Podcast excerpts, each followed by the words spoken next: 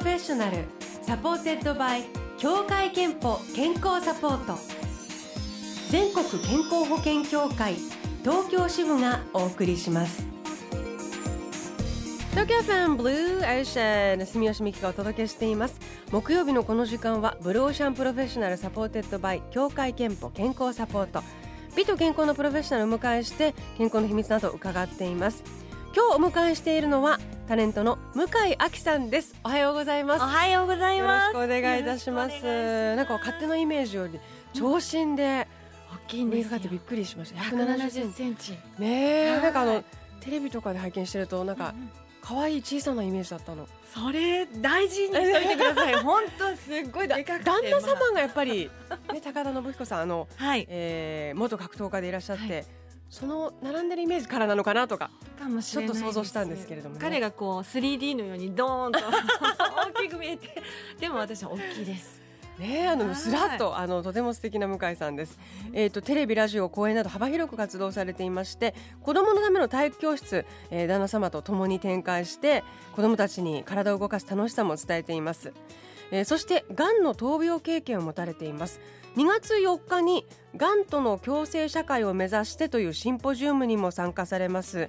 ということで今日はそのがんとの経験がんとの向き合い方闘病など考えたこととかね、えー、伺いたいと思うんですけれども、はい、えっ、ー、と最初にがんが見つかったのが2000年ですね。17年前ですね、はい、あのー、妊娠がきっかけだったとか。そうなんです。もう生理が止まってやった赤ちゃんができたっていうんで喜びんでいった産婦人科で赤ちゃんができていることも確かめられたんですけどその時にじゃあ赤ちゃんのために自分の未来のために、うん、まずはこの検査からママとなる第一歩をねあの本当に歩み始めてくださいっていうんで子宮頸がんの検査を受けてそこで分かったんで、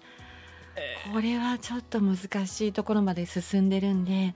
赤ちゃんを産めるっていうところまでいけるかどうかしっかり検査を受けてしっかり考えてこう、ね、手術を選んでくださいって言われたんで、ね、喜びさんでいたのすごくショックでしたよね。そうですね。でもこういうきっかけで子宮頸がんが分かるっていう女性が意外と多くて。やっぱりがんってやっぱりすごく身近でもあるんですけど、うん、がんっていう病気の怖さを考えると自分とは関係ないんじゃないか、まだ後回しにできるんじゃないかっていうふうに遠ざけてしまうっていうのがあって私もこれだけがたいも良くてこれだけお酒も強くてご飯も美味しくもりもり食べて自分とがんはちょっとねイメージ的に結びつかないぞって思って検査後回しにしてたんですね。それがそれで詳しく検査をして、はい、えー、結局手術をすることになったんですね。だから赤ちゃんをどうにかお腹の中に残して手術をしたいっていうんで、うん、がんの部分だけを削るような手術を一回して取りきれなくて、うん、じゃあもう一回赤ちゃんが出ないようにぎゅーっと子宮口を縛って、うん、もう一回削ってやっぱり取れなくてっていうんで結局は私の場合は赤ちゃんが入ってくれてる子宮を大きくくり抜くような、うん、そういう手術を3回目にやって。子宮を全摘といわゆるして。はい、であとはそこからやっぱりつながってるリンパの通り道のリンパ節っていうところにも転移があるだろうっていうので、はい、そこもいっぱい取ってっていう手術をしてそれが2000年だったんですけれども。はいそこから一応復活したんですけれどもその赤ちゃんが産めなかったっていうことが割とやっぱり心に大きくのしかかってしまってそこからこう精神的にこう落ち込むっていうそういう時間があって精神的に落ち込むと今度は体が全然なんて言うんでしょう。治っていかない。そうなんです。前を向いてくれないっていう。そうなんですね。やっぱり気とこう体つながっていると言いますか。ですよね。ね。もう私も赤ちゃんも産めなくて、うん、赤ちゃんの命を守れなくてなんで私はここで生きてるんだって思うと何にもしたくなくなっちゃうっていう状態からすごくたくさんあの後遺症が残ってしまったんですね。その後遺症が次のがん次のがんっていうふうにあのがんを呼んだり体調不良を呼んだりっていうことで、まあ、精神的に復活できないとこうがんと折り合いがつけられなかったっていうそういう時間長かったです。そのことをは、まあ、はい、感じてこられたということですね。そうですね、えっと、手術は全部で14回くらいそうですね。過ごされていると、はい。ねもう本当にあの想像できないぐらい大変だったろうなと思いますけれどもそういう意味ではその心をこうまあなんていうか乗り越えていくと言いますかはい。あの行くためには例えばあの高田さん旦那様とははい。どんなこうコミュニケーションを取られたり？そうなんです、うん。あのすごく格闘技をやっててこう強いイメージが一見あるじゃないですか。すごく繊細なところがあって向井はすごいな。こんなにたくさん腕に針が刺さったまんまずーっと、あのこの状態のままここにいるっていうことが俺には信じられない。俺は殴られたり、うん蹴られたりする そういうものには強いんだ。その痛みには打撃系には強いけど打撃こういうチクみたいなこのチクンとか管たくさん入ってるみたいな、えこういう痛さにはもう本当に弱いから、すごいなっていうそういうなんかえ意外な励まし方。まさかの下から支えるみたい確な俺だったら逃げちゃうとか俺だったら管抜いちゃうみたいな、そういう感じで毎日、うんあの見舞いに来てくれて、私がすごい拗ねちゃって、うん。いいのもう私は生きてる価値ないからみたいになってる時も、諦めずに。これはすごいぞって言って。姿勢は変わらずに。これはできないことをやってるぞっていうふうになんかそういう感じでずっと横にいてくれたかな。あー。まあ、でもそういう時にそのなんかはい。女性の若干複雑めな感情構造とはい、男性のそういうシンプルな針刺さっててすごいみたいなその変わらないとところではい、今振り返るとちょっと救いになったんじゃないすですか？ごくやっぱり毎日なんでこんなに、なんて言うんでしょう差し入れ持ってくるの？ケーキ25個とか、なんかこうお団子山盛りとかコロッケ山盛りとか全然なんて言うんでしょう。うつの状態になってご飯が食べられない時になんでこんなにっていう。なんかぶって笑っちゃうようなことを真剣にやっている人を見てでもあ変の一緒に落ち込まれるよりはきっと、うん。ね二人でぬ抜け場が逃げ場がないというかはい。心がね抜け出す光が見えなかったら大変でした。で上から「頑張れよ!」って言うんじゃなくて すごいなそれも意外昨日はケーキだったから今日団子持ってきたよみたいな。えーはい最終的にはそのどうやってご自身、あはいのそういうもう持ち気持ちが持ち上がらない状態から、はいまたさらにその肉体的にもなかなか長くかかったと思いますけれどもはいあの持ち直す気持ちをねっていうところまで持っていったのはどういうことが大事だったと振り返りますか、結局はあの同じ時期に同じ病棟に入院していた他の、はい、患者さんたちがどういうふうにこう前に進んでるかっていうのを、うん。お医者さんにも看護師さんにもヘルパーさんにもその患者さんたちにもいろいろなんて言うんでしょう教えてもらってなんで私はここでね、泣いて泣いて拗ねて先生に物とかぶつけて先生に励まされるとかうん「ハキさんが今生きてることには意味があるんですよ」って言われると意味なんかないって思ってうーってなってたのが、うんこんな風にあんな風に頑張ってる人がいるなっていうのを見てすごく勉強になったんですね。その時は勉強っていうような感じ方もできなかったんですけど、うんうんうんうん。この人がこんな頑張ってる時に私泣き散らかしてたらこの人にだけは絶対申し訳ないなっていうそういうことがあって皆さんなんかママたちがすごかったです。この病気ってマザーキラーって呼ばれてるんですけれども、これからママになりたかった人あー。今ママとして子育てしたい人私のようにママになりたかった人、うんうん。ね、もうお腹の中に入ってくれてたのにっていうそのママを本当に脅かす、うん。殺してしまいかねない病気なんだっていうふうにマザーキラーって呼ばれてるんですけど、はい。そのいろんなママたちが次その子に何をしてあげたいか、うん。どうしてあげたいかあの家に帰ったら何を作ってあげるとかどんな風にお風呂に入れてあげるとかどんな言葉をかけてあげるみたいなもう今思い出しても泣いちゃうぐらいのす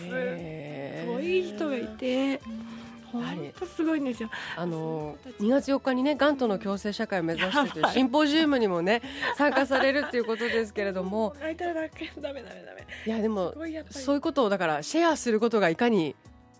いかに力になるかということをお感じになってるからきっとそういう活動もね本当そうですよね。されていますねいやだもうダメだいやおちょっとお互いに涙ぐんでしまっていますけれども えっと後半もちょっとあの健康のね最近の気をつけていらっしゃることのお話なども伺っていきたいと思います。はい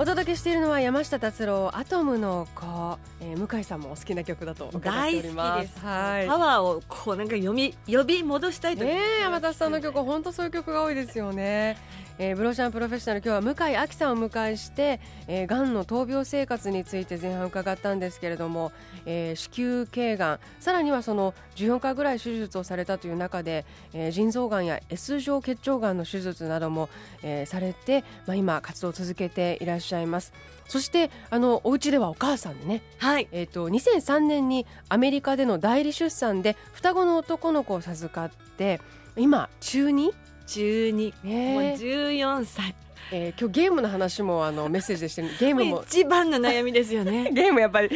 大好きですよね。中学校の男の子。ゲームのために生きたんだ。もうでもそうやってねあのはい叱ったりとかいうことをできるのもやっぱり今自分がこう健康で動けるからということだと思います。やっぱりすごくその息子さんたちを授かってから自分のその、これからの健康とか人生とか見方変わったんじゃないですか、そうですね。やっぱりこの子たちにあれも伝えたいこれも見せたいねこんな体験もさせたいっていうふうに思うとぱり自分はそこにいられるかなっていうことでもう一回なんて言うんでしょうね。もう一つの違う目で、うん。そう未来から自分を見るみたいなそこに私いられるかなっていうような違う目で自分の体のことを見られるようになったと思いますね。あのもちろんだと思いますけれども、い。健康診断には欠かさずいらしてはい。あのちゃんとその健康のままいいられるかっていうのはこまめにチェックされている、チェックしてます。あの、ね、婦人科系の方も、はい。あとはあの S 状結腸がんやってるのであのそちらの内視鏡検査も毎年受けてます。はい。そうなるとでもご家族の健康もよりまた心配にね旦那様、あの息子さんたち。そうなんですよ。病院嫌いのうちの旦那と一緒にあ一緒に行ってくれる。い一緒に行くことにしてるんです。あの巻き込んで、健康診断にね、はい。なんかが悪いことが見つかったら俺は怖いとか言ってるんで、うん男の方そういうふうにね言う方多い。だから検査に行くことっておめでたいことなんだよっていつも言っていて検査に行って何もなかったらおめでとう、うん。でも何か自分の弱点とか悪いことが始まりそうなところが見つかったらそれもおめでとうだからね。早く見つかっておめでとう病気は一日でも半日でも早く見つけてそこに対してどうやっつけられるかっていうのをしっかり考える時間との勝負だからできるだけ早く見つけた方がいいよって言って2人で内視鏡検査とか行って、えさあそれじゃあこの時間がやってまいりました。2人で一発目の下山行きますか？みたいな。あのそこも二人で乗り越える素敵なご夫妻ですするとなんかねこう笑えるんですよね。そうでも笑いって大事ですね。そうですよね乗り越えるのにね。うん。あとあのえー先ほどもねおっしゃってたその女性の同じ経験をされている女性にもすごく励まされたとおっしゃっていましたがはい。そういうご自身の経験を踏まえてその特に例えば女性リスナーに向けて今はい。すごく伝えたいことっていうのははい。どういうことですか？そうですね。がんっていう病気はもちろん怖いんですけど怖いから遠ざけるっていうんじゃなくて怖いからできるだけ早く折り合いをつけるっていう方がいいと思うんですよね。やっぱり長生きする国に今の時代生きてるんで本当に早く自分にもしがんっていう病気が降りかかったらどうすればいいかなっていうそういう折り合いを今から元気な今からつけておいた方がいいかなって思って、うん。よく私自分がせ生物農芸学科なんですけどがんっていうイメージを考えるときに田んぼのイメージを、田んぼのイメージ。はい。で田んぼ。稲が大好きで、え稲の研究とかやってたんですけど稲をイメージしてくださいって言って自分の体の中に田んぼがあってそこに元気な元気な稲が育つイメージしてくださいね。ってそこに雑草が生えた時にできるだけ早く雑草を摘み取れば稲は農薬とか使わなくても元気に育って、ね、金色の、ね、黄金の稲穂を実らせてくれるけど、その雑草をね。雑草を摘むか摘まないかでその先が全然変わってくるから見つけて摘み取る力を自然治癒力ですけど大事にする。でももし変だないつもと違うなっていう自分の体の中からの SOS が聞こえたら雑草がはびこってるかもしれないんで、うん。絶対に田んぼの検査してくださいそれでちっちゃなうちに摘み取れば大丈夫、うんうんうん。大きくなったら先生にざーっと田んぼをめくり取ってもらわなくちゃいけなくなる、うんいろんなところに転移してたら農薬っていう抗がん剤を流し込んで全体的に自分の体弱っても全体的に雑草やっつけなくちゃいけなくなるんで、うん。雑草摘みですよっていうなるほど。これでも新しいですけどすごくイメージしやすいですね。皆さんぜひあのこの田んぼのイメージを持ってですねあのはい。検査に行っていただきたいですね。えっと最後に今向井さんの考える健康の秘密、はい。伺いたいと思います。健康の秘密はまるまるですでお願いします。はい。私にとっては未来のイメージです。健康の秘密は未来のイメージです。これどういうことですか、これがなくなってしまうともうどうせ私なんて生きてたってっていう風になってしまうとさっきの話です。そうなんです。自然治癒力免疫力抵抗力ゼロになっちゃうんですね。でそれで敗血症になってうん。本当に危なかった時もあったんですけど雑草を見つける力も摘み取る力もゼロになってしまうんですね。それなんでいや秋になったら稲刈りしよう。あ。そういうイメージですよね。新米食べるぞみたいな。楽しみを。はい、だから家に帰ってお味噌汁作ろうとか子供に会って、うん。こんな言葉かけようとか、ね、春になったら同窓会におしゃれしていくぞ。うん。夏水着着るぞとか来年のクリスマスはこうしようああしようっていう風に自分をどのイメージの中に連れていくかっていうのをしっかり考えると、体がぐっと上がるんですよね。健康の秘密は未来のイメージです、素敵な言葉ですね。いただきました、はい、えーこのコーナーではあなたの健康の秘密や健康でいるための秘訣募集しています。毎週1名様にクオカード3000円分をプレゼント。室社のホームページにあるメッセージフォームからお送りください。お待ちしています。えーそして、えー、と前半にもちょっと申し上げたんですけど向井亜紀さんも参加されるシンポジウムが2月に開催されます。ネクストリボンがんとの共生社会を目指して2月4日日曜日場所は丸ビルホールです。向井さんは一部のがんについて語ろう。でプレゼンを、えー行うということなんですけど他にもがん闘病経験を持つ女優の小村博さんや俳優の小西博之さんなども出演されます。現在参加者募集しています。詳しくはイベントのオフィシャルし、えーサイトをチェックしてみてください。ネクストリボンで検索すると出てきます。ということで今日は向井亜紀さんをお迎えしました。貴重な経験お話ありがとうございました、お邪魔しました。ありがとうございました。